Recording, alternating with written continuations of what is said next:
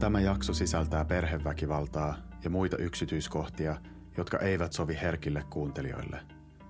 Jos sinä olet perheväkivallan uhri ja tarvitset apua, voit soittaa hätänumeroon välittömän avun tarpeessa tai esimerkiksi Naisten linjan ilmaiseen tukinumeroon 0800 02 400, johon voit soittaa nimettömänä.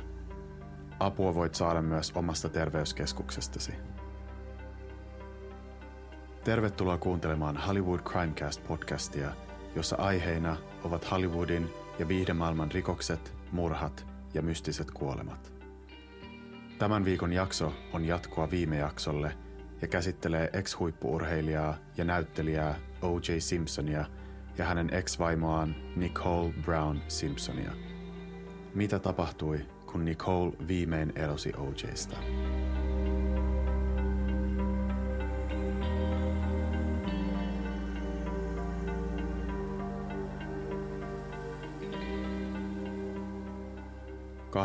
Kesäkuuta 12. 1994 oli Nicole Brown Simpsonille kuin mikä tahansa muu päivä.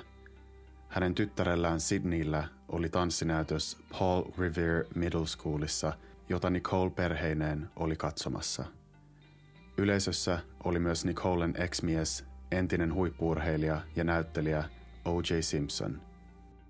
Tanssinäytöksen jälkeen Nicole vei lapsensa ja perheensä syömään illallista italialaiseen Mezzaluna-ravintolaan Brentwoodissa noin 6:30 aikaan illalla, mutta O.J.ta ei kutsuttu.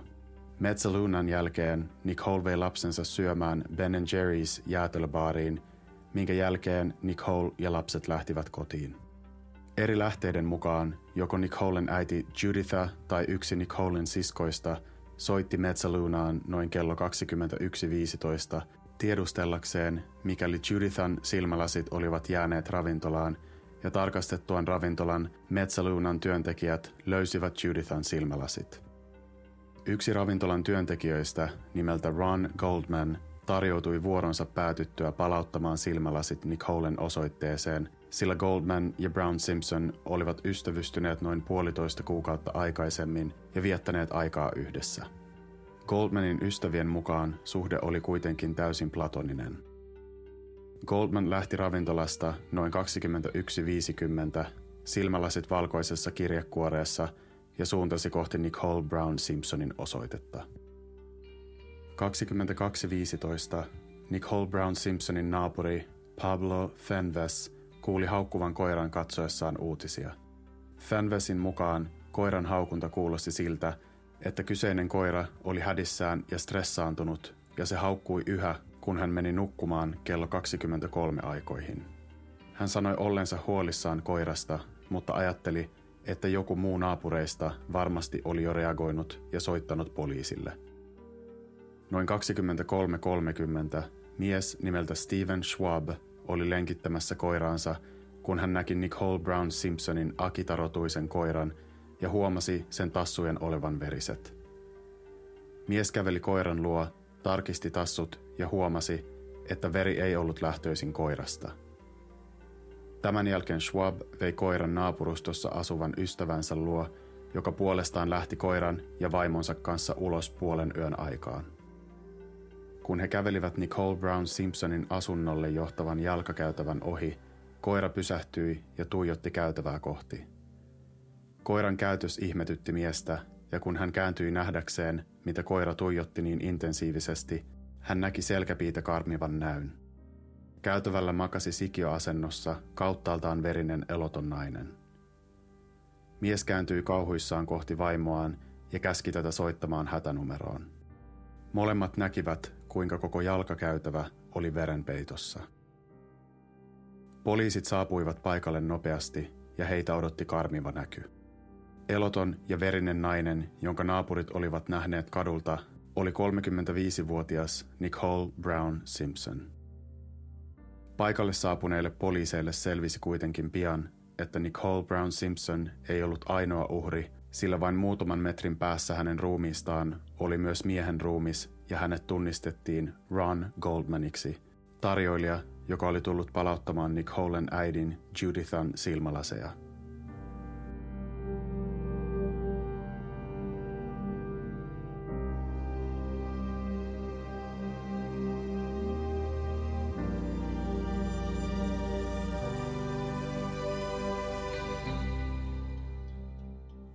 Rikospaikka oli kauttaaltaan veressä ja molemmat uhrit oli murhattu brutaalilla tavalla ja poliiseille selvisi, että Nicolen molemmat lapset, Sydney ja Justin, nukkuivat äitinsä asunnossa ja olivat olleet vain metrien päässä, kun heidän äitinsä ja hänen ystävänsä murhattiin. Nicole Brown Simpsonia oli puukotettu päähän ja niskaan 7 kertaa ja hänen kaulassaan oli 14 senttimetrin mittainen viiltohaava, joka oli viiltänyt sekä oikean että vasemman kaulavaltimon läpi. Nicolen kaulan viiltohaava oli niin syvä, tarkkaan ottaen noin 2 senttimetriä, että sen aiheuttanut veitsi oli osunut kaularankaan ja lähes irrottanut hänen päänsä. Nicolen käsistä löytyi muutamia viiltohaavoja ja niiden pienestä lukumäärästä päätellen hän oli yrittänyt puolustaa itseään hyökkääjää vastaan, mutta kamppailu oli ollut lyhytkestoinen.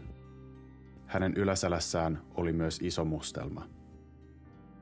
Ron Goldmanin ruumis sijaitsi lähellä Nicole Brown Simpsonin ruumista ja oli lyhystynyt käytävää kehystävän aidan viereen. Myös häntä oltiin puukotettu useita kertoja niskaan ja ympäri kehoa, ja myös hänen käsissään oli haavoja, jotka viittasivat siihen, että hän oli yrittänyt puolustautua veitsen iskuilta. Kuten Nicolella, myös Ronilla oli näitä haavoja suhteellisen vähän, ja poliisit päättelivät kamppailun Goldmanin ja puukottajan välillä olleen lyhytkestoinen. Poliisien tutkiessa murhapaikkaa he tekivät useita tärkeitä löytöjä. Goldmanin ruumiin läheltä löydettiin valkoinen kirjekuori, jonka sisällä olivat Nicolen äidin Judithan silmälasit, ja he löysivät myös verisen mustan nahkahansikkaan kokoa XL, jonka arveltiin kuuluvan murhaajalle. Rikospaikkatutkijat huomasivat uhrien välillä useita verisiä kengänjälkiä, jotka lopulta johtivat pois asunnolta takaportin kautta. Jäljistä päätellen murhaaja ei ollut paennut paikalta juosten, vaan oli kävellyt kaikessa rauhassa. Kengänjälkien vierestä löydettiin myös veripisaroita, jotka eivät kuuluneet Nicole Brown Simpsonille tai Ron Goldmanille, mistä johtuen poliisit epäilivät niiden kuuluvan murhaajalle ja he olettivat hänen haavoittuneen murhien yhteydessä. Mutta kenelle tämä veri kuului ja kuka olisi halunnut murhata Nicolen ja Ronin? Poliiseille selvisi nopeasti, että toinen uhreista oli kuuluisan O.J. Simpsonin ex-vaimo ja että yläkerrassa nukkuneet lapset olivat hänen lapsensa, joten he ajoivat lyhyen ajomatkan Simpsonin Rockinghamin talolle. Kukaan ei kuitenkaan vastannut poliisien soittaessa portin summeria, joten he yrittivät toista sisäänkäyntiä.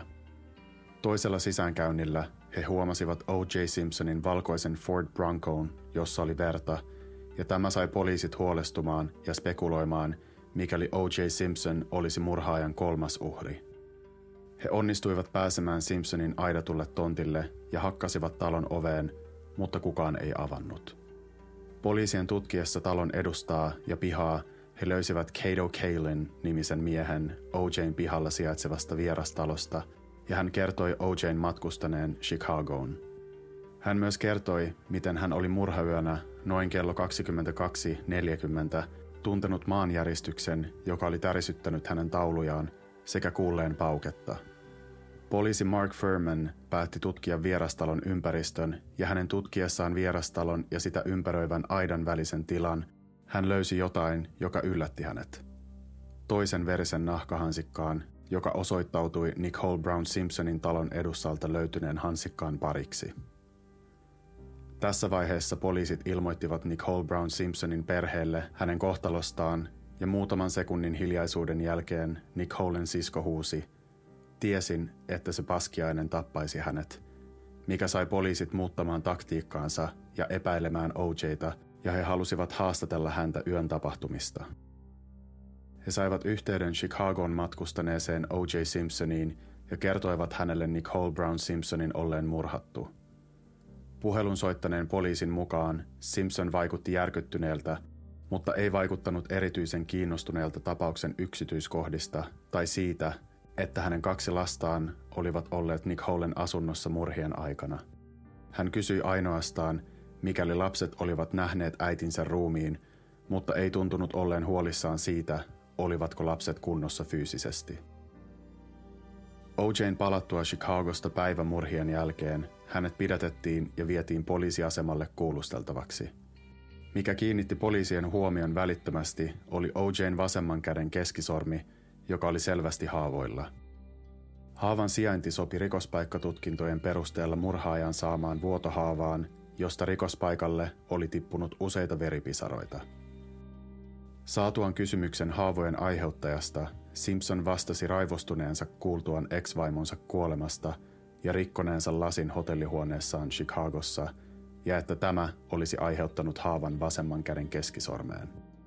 O.J.ta kuulustellut poliisi ihmetteli puolestaan sitä, että jos O.J. oli haavoittanut sormensa Chicagossa, miten Simpsonin valkoisesta Ford Broncosta löydettiin verta ja kenen veri oli kyseessä. Kuultuaan tämän, Simpson vaihtoi kertomustaan ja myönsi saaneensa haavan jo ennen Chicagoon lähtemistään, eli hän oli saanut haavan samana iltana kuin Nicole Brown Simpson ja Ron Goldman murhattiin. Simpson ei kuitenkaan muistanut, mistä hän oli kyseisen haavan saanut. Kuulustelujen päätteeksi O.J. Simpson vapaaehtoisesti luovutti verta, jotta poliisit voisivat verrata sitä rikospaikalta löytyneeseen vereen, joka ei kuulunut Nicole Brown Simpsonille tai Ron Goldmanille ja jonka epäiltiin kuuluvan heidän murhaajalleen. He myös ottivat kuvia Simpsonin haavoittuneesta sormesta. Poliisien mukaan O.J. ei vaikuttanut erityisen hermostuneelta ja tavoilleen uskollisena hän yritti puhua itsensä tilanteesta. LAPD päästi O.J.n lähtemään verinäytteen ja valokuvien oton jälkeen, sillä heillä ei tässä vaiheessa ollut mitään tarpeeksi konkreettista näyttöä, joka olisi riittänyt hänen pidätykseensä.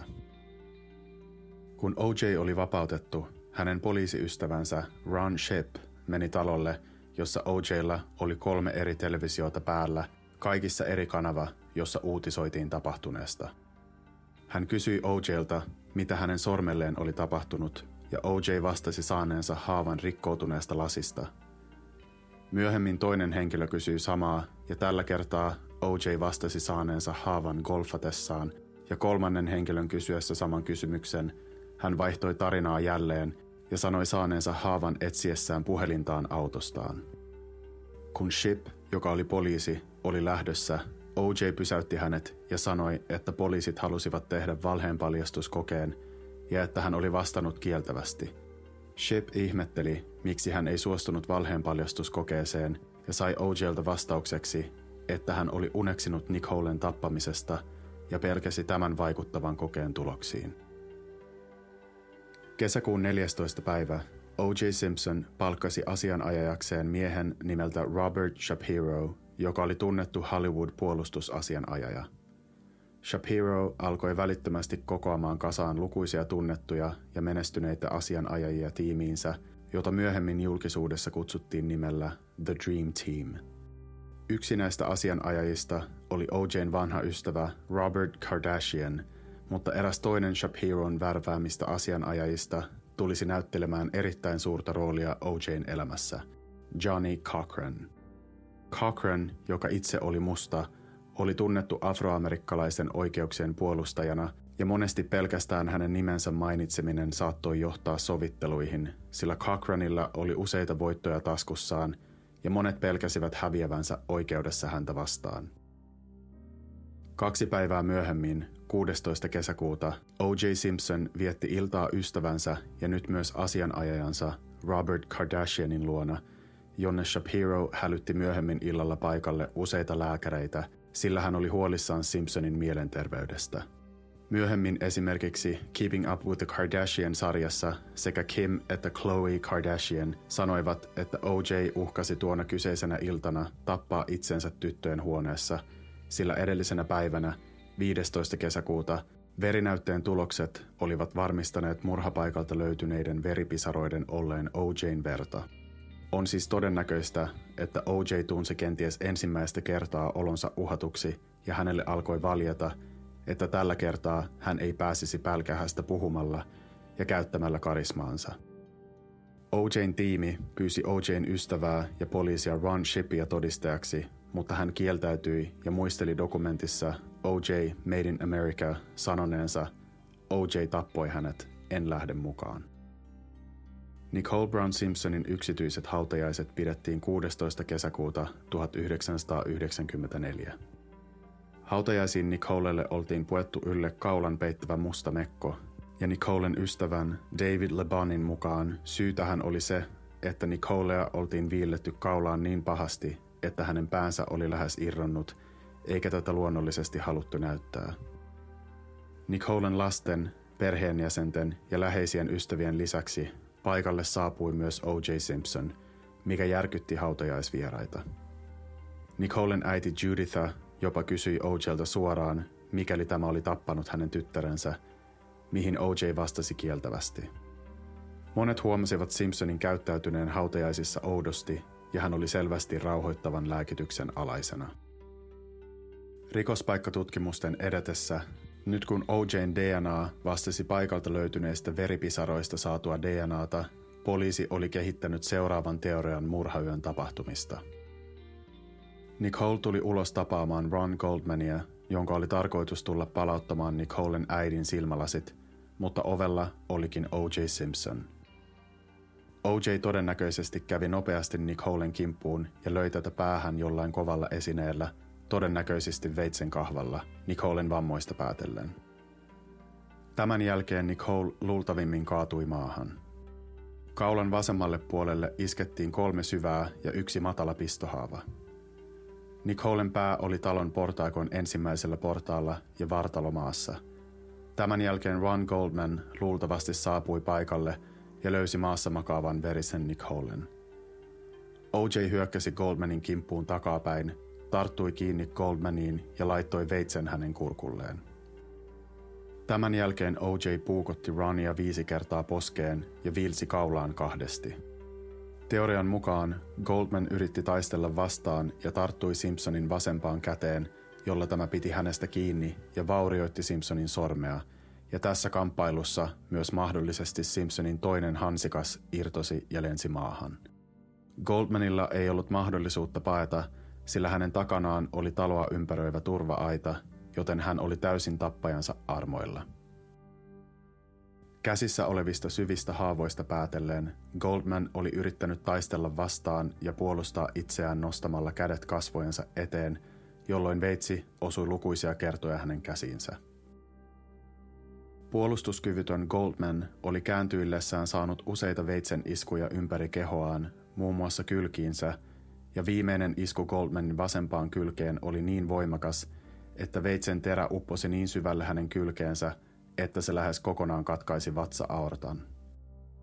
Näiden vakavien vammojen jälkeen Goldman lyyhistyi istuma-asentoon aitaa vasten. Murhaaja oli selkeästi liikkunut uhrista toiseen kengänjäljistä päätellen ja nostanut Nicole Brown Simpsonin pään ylös hiuksista ja viiltänyt häntä jälleen kaulaan, aiheuttaen valtavan viiltohaavan. Nicolen kaula oltiin viilletty lähes kauttaaltaan ja jopa kaulan nikamaan oli jäänyt jälkiveitsestä. Tämän jälkeen murhaaja palasi Goldmanin luo, tarttui hänen kiinni, asetti Ronin kyljelleen ja viilsi tätä kaulaan 4. Kyseessä oli selvästi niin sanottu overkill, jossa kuolettavien iskujen jälkeen tappaja jatkoi uhriensa puukottamista heidän kuoltuaan. Tämän jälkeen murhaaja astui Nicolen vereen, ja tämän veriset kengänjäljet näyttivät, miten murhaaja oli kävellyt tasaista tahtia pois ruumiiden luota takapihan kautta autolleen ja painut paikalta.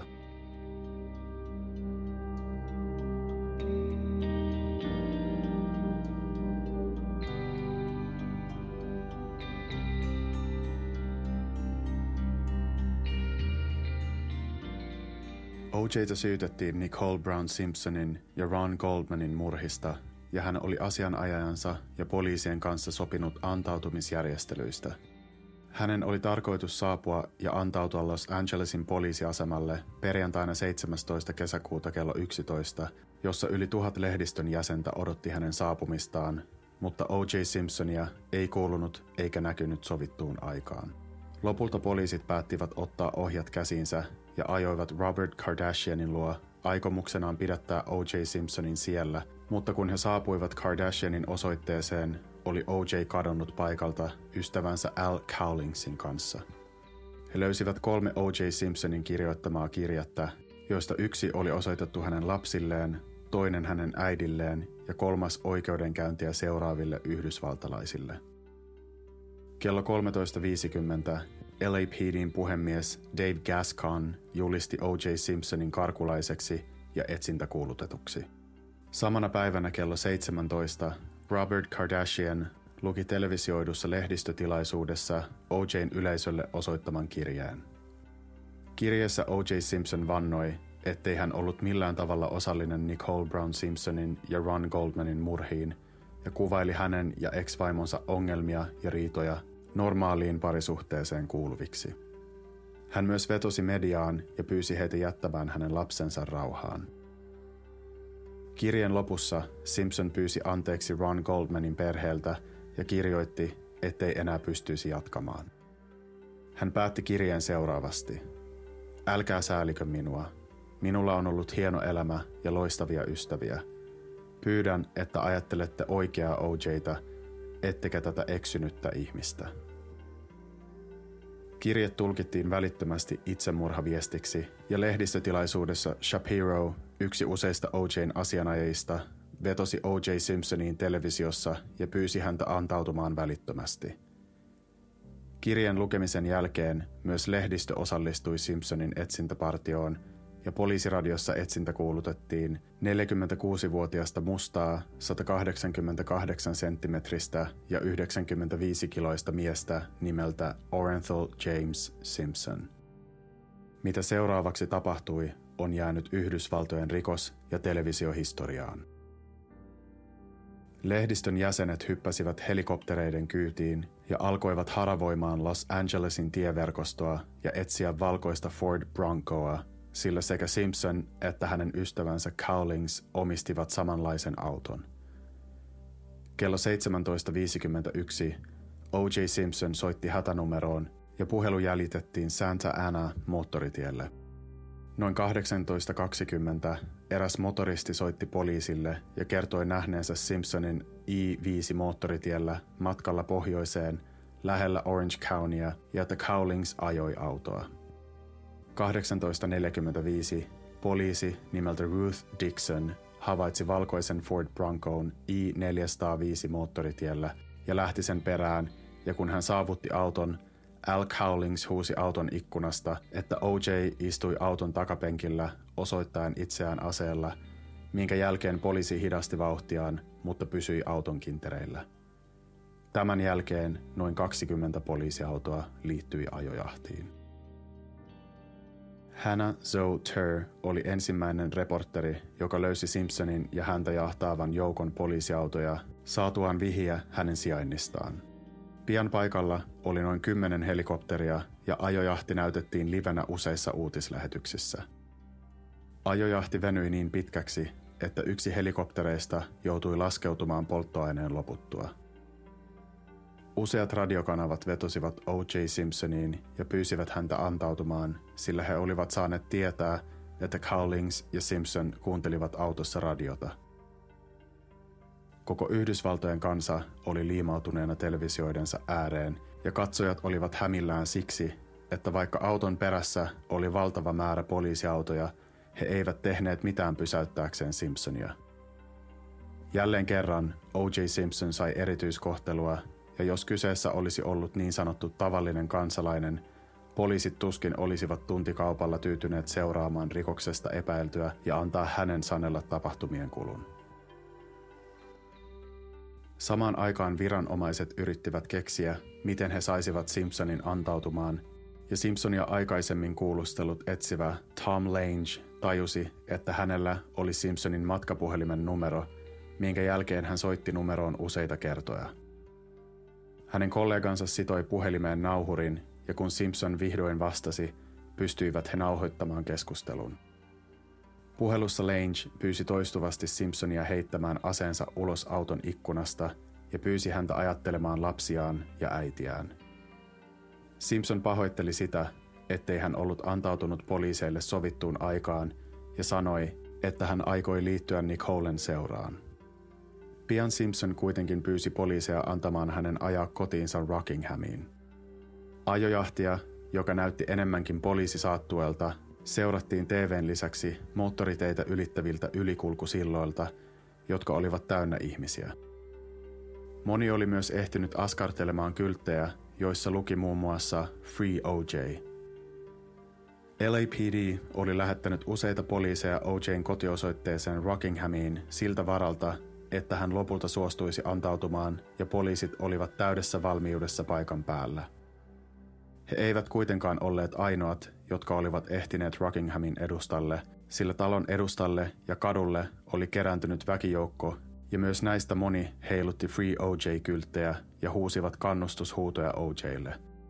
Sisällä O.J.n talossa hänen perheensä istui syömässä voileipiä ja katsomassa televisiosta O.J.n takaa-ajoa. Pitkän ajojahdin jälkeen Cowlings ja Simpson lopulta suuntasivat kohti O.J.n osoitetta poliisit perässään, samalla kun 95 miljoonaa ihmistä seurasi tapahtumien kulkua televisiosta. Ajojahdilla oli enemmän katsojia kuin saman vuoden Super Bowlilla, jota seurasi noin 90 miljoonaa katsojaa. O.J. saapui talolleen noin kello 20 valtavan väkijoukon kannustushuutojen saattelemana. Mitä hän ei kuitenkaan tiennyt oli se, että ympäröivien talojen katoilla ja muualla talon edustalla häntä odotti myös 27 tarkkaampujaa valmiustilassa siltä varalta, että tilanne ristäytyisi käsistä. Kun auto pysähtyi talon eteen, O.J.n poika Jason juoksi ulos talosta ja alkoi lyömään ratissa istuvaa Al Cowlingsia auton avoimesta ikkunasta. Poliisit kuitenkin puuttuivat tilanteeseen nopeasti ja veivät pojan takaisin taloon. Cowlings poistui autosta ja yritti toimia välikätenä, pyytäen, että poliisit eivät satuttaisi Simpsonia, joka edelleen istui takapenkillä, toisessa kädessään ase ja toisessa kehystetty perhepotretti. 45 minuutin neuvotteluiden jälkeen O.J. Simpson astui ulos autostaan pidellen perhepotrettia kädessään ja poliisit veivät hänet sisään taloon, jossa he odottivat noin tunnin verran ja antoivat O.J.n puhua äidilleen.